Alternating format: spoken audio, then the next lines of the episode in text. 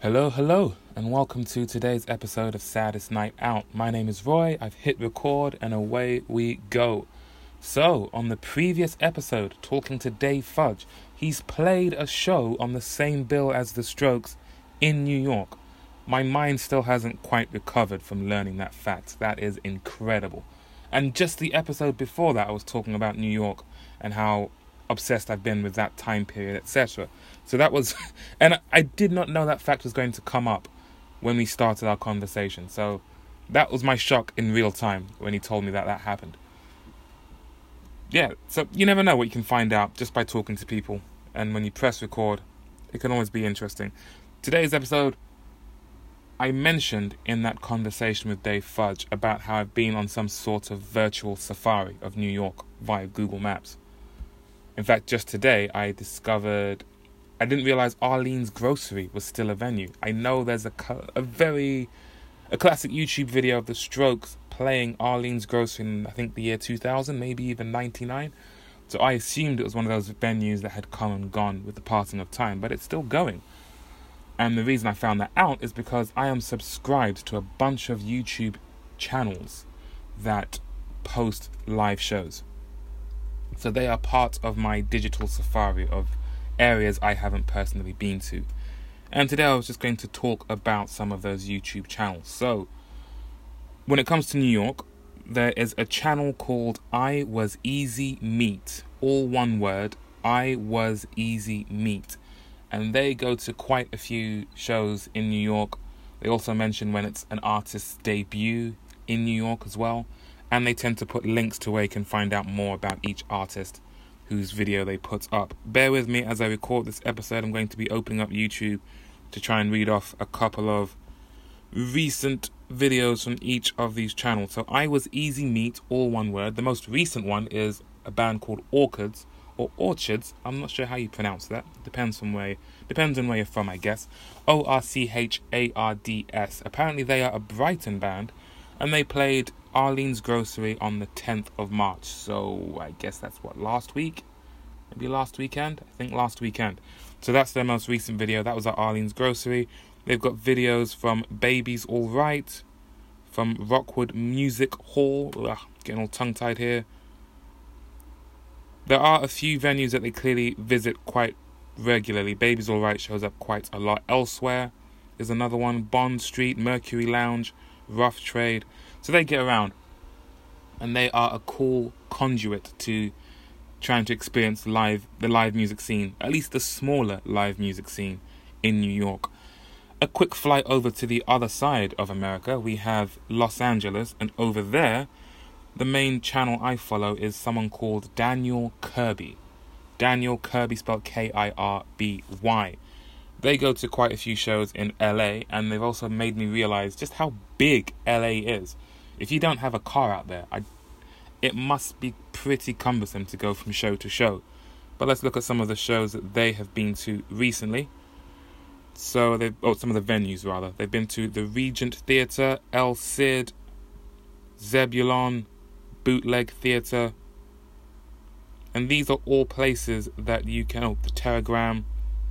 These are all places you can go onto Google Maps, which is what I often do, type in the name of the venue and see whereabouts it is. And again, just get that by proxy feeling of being at the show and what live music scene is like in that area. From LA, let's head on over to Manchester. And there I have a channel called... I follow a channel called Manc Music.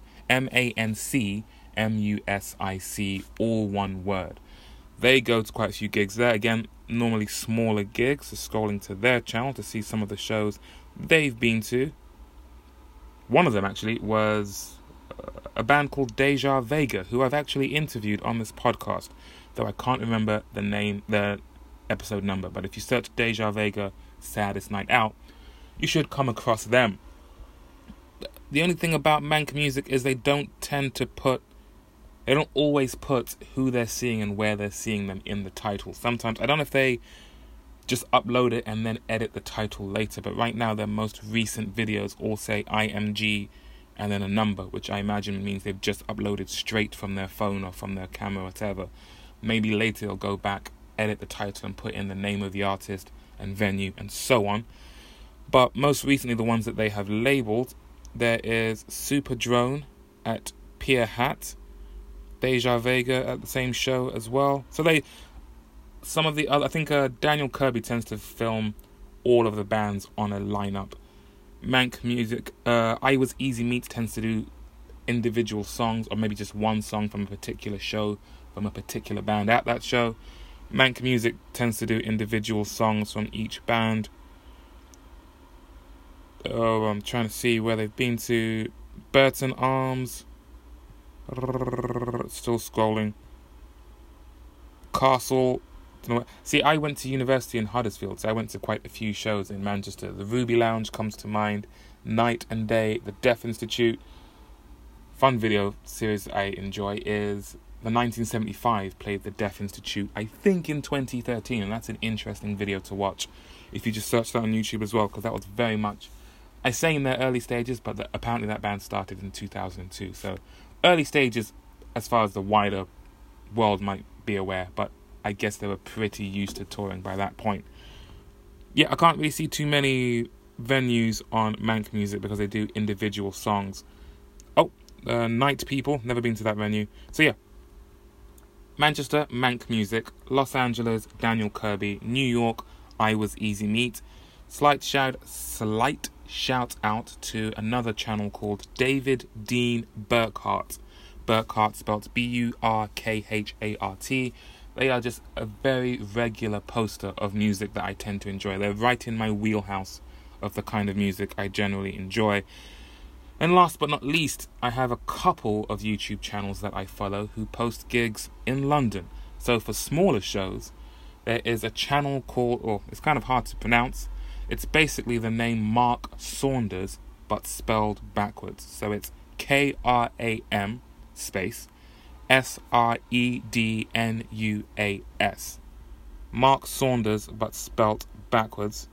Let's scroll to their channel, see some of their shows they've been to. So they've been to a lot of venues that I've been to. In fact, I have an episode where Mark Saunders was there and I said hi to him, but he didn't want to talk for the podcast. So I have met the person, because when I read out some of the venues they've been to, it makes sense that we would have eventually crossed paths. So their most recent videos are from the Shacklewell Arms.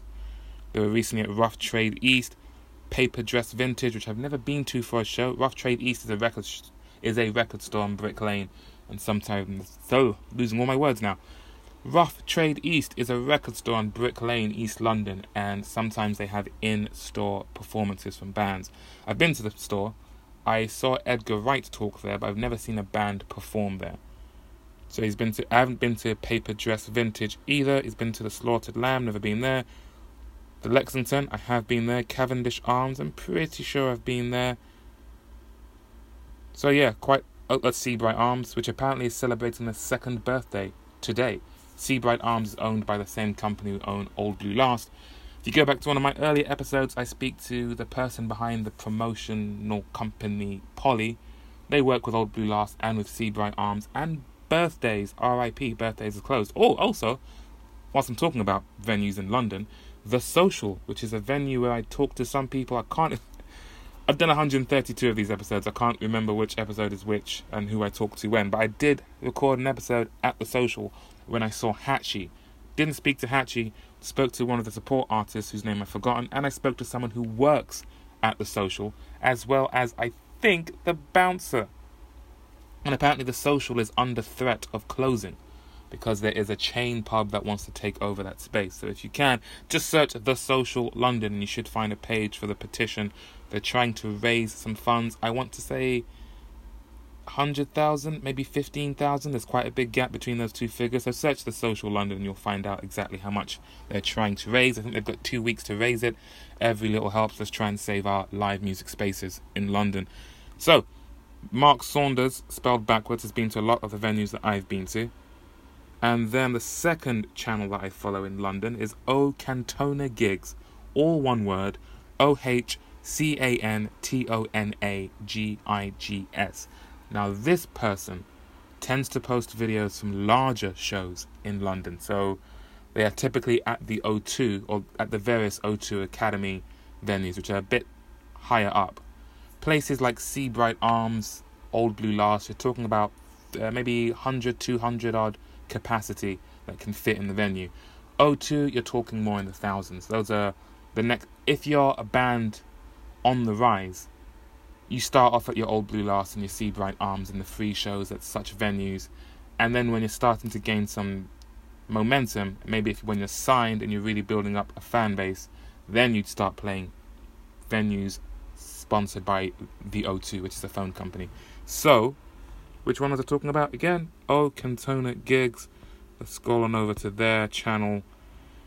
So they most recently recorded Doja Cat at XOYO in London, which is right near Old Street Station. Last time I was there was to see PC Music. It was a very sweaty show, but a good time. I actually went there with a bunch of people from the website Reddit. It was on the London Social Club page. I haven't been to a Reddit event in a while, although Game of Thrones is starting up again, and the Reddit folks tend to have a bit of a get-together at a pub to watch episodes, so I might start going to that again. We'll see. They also recorded Billie Eilish at the O2 in Shepherd's Bush, and that's a particularly fun video to watch because Billie Eilish is very much the one to watch in 2019.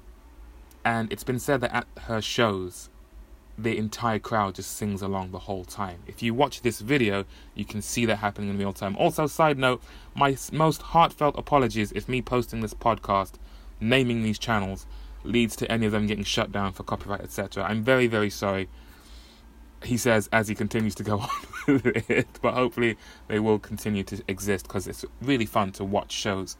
Again, I've said in the podcast before, I've said pretty much everything I'll ever say on the podcast before. That's what happens when you record 130-odd episodes. But I've mentioned how once upon a time I used to be that person who was like, wow, why would you film a video at the show? You should be there in the moment, etc., etc., yada, yada, yada. Now I say let people be, and I actually appreciate it because it can be difficult to go to shows. So maybe I'm a weirdo for feeling this way, but I quite enjoy watching other people's videos sometimes to see what a show is like and what a venue is like as well. And this Billie Eilish video, the whole crowd sings every word to every song the entire time. It's actually pretty impressive to see. So that's O-Cantona Gigs, O-H-C-A-N-T-O-N-A-G-I-G-S. And yeah, those are... I don't have any for anywhere else in the world. If there's any you recommend, feel free to let me know. Just search Saddest Night Out and you will find me. But those are the venues, those are the people who let me go to venues with them via their videos on YouTube. And they are also a bit of a conduit for finding new artists as well. Like the artist Orchards, who are apparently from Brighton. I'd never heard of them.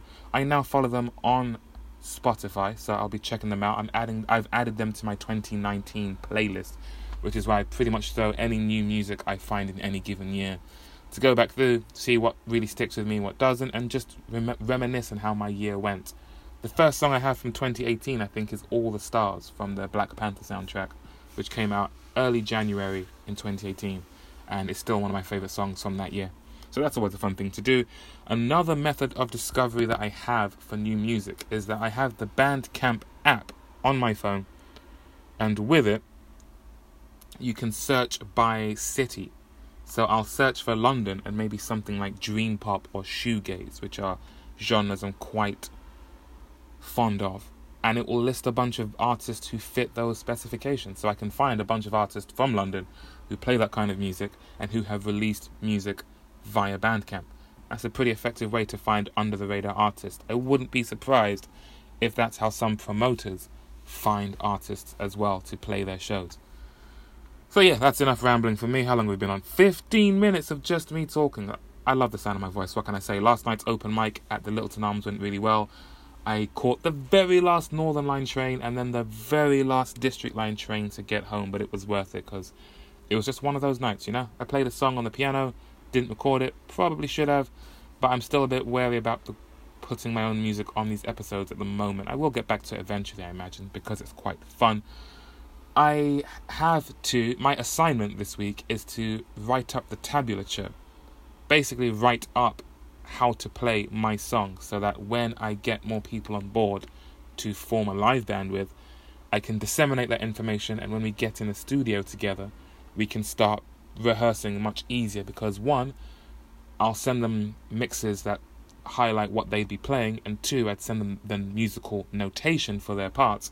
So hopefully, if they are willing to take the time to learn that, and my music isn't too difficult, for me anyway, it's fairly pared down, but if they learn it on their own, by the time we get together, we can be much more effective in our rehearsals. So because my songs are not one to know the names of chords, etc. I just put my hands in weird shapes and like how it sounds and slide around and figure it out that way. But to teach someone else how to play it, similar to how I first learned how to play guitar, and imagine how a lot of people first learn how to play guitar. You go to something like Ultimate Guitar Tabs, and it tells you you have to press the 10th fret on the E string and the 12th fret on the D string or something like that, and it just points out note by note, string by string, what you need to press in order to play certain chords and certain solos, etc. That's what I need to do with my own music, which is a bit weird to do, but I can see how it would come in handy. So that's my assignment to hopefully get done before the end of the week. I think that's definitely enough for me. I feel like there's more I wanted to say. There's always more I want to say, but there's always the next episode. So thank you very much for listening. I'll catch you on the next one, and take care.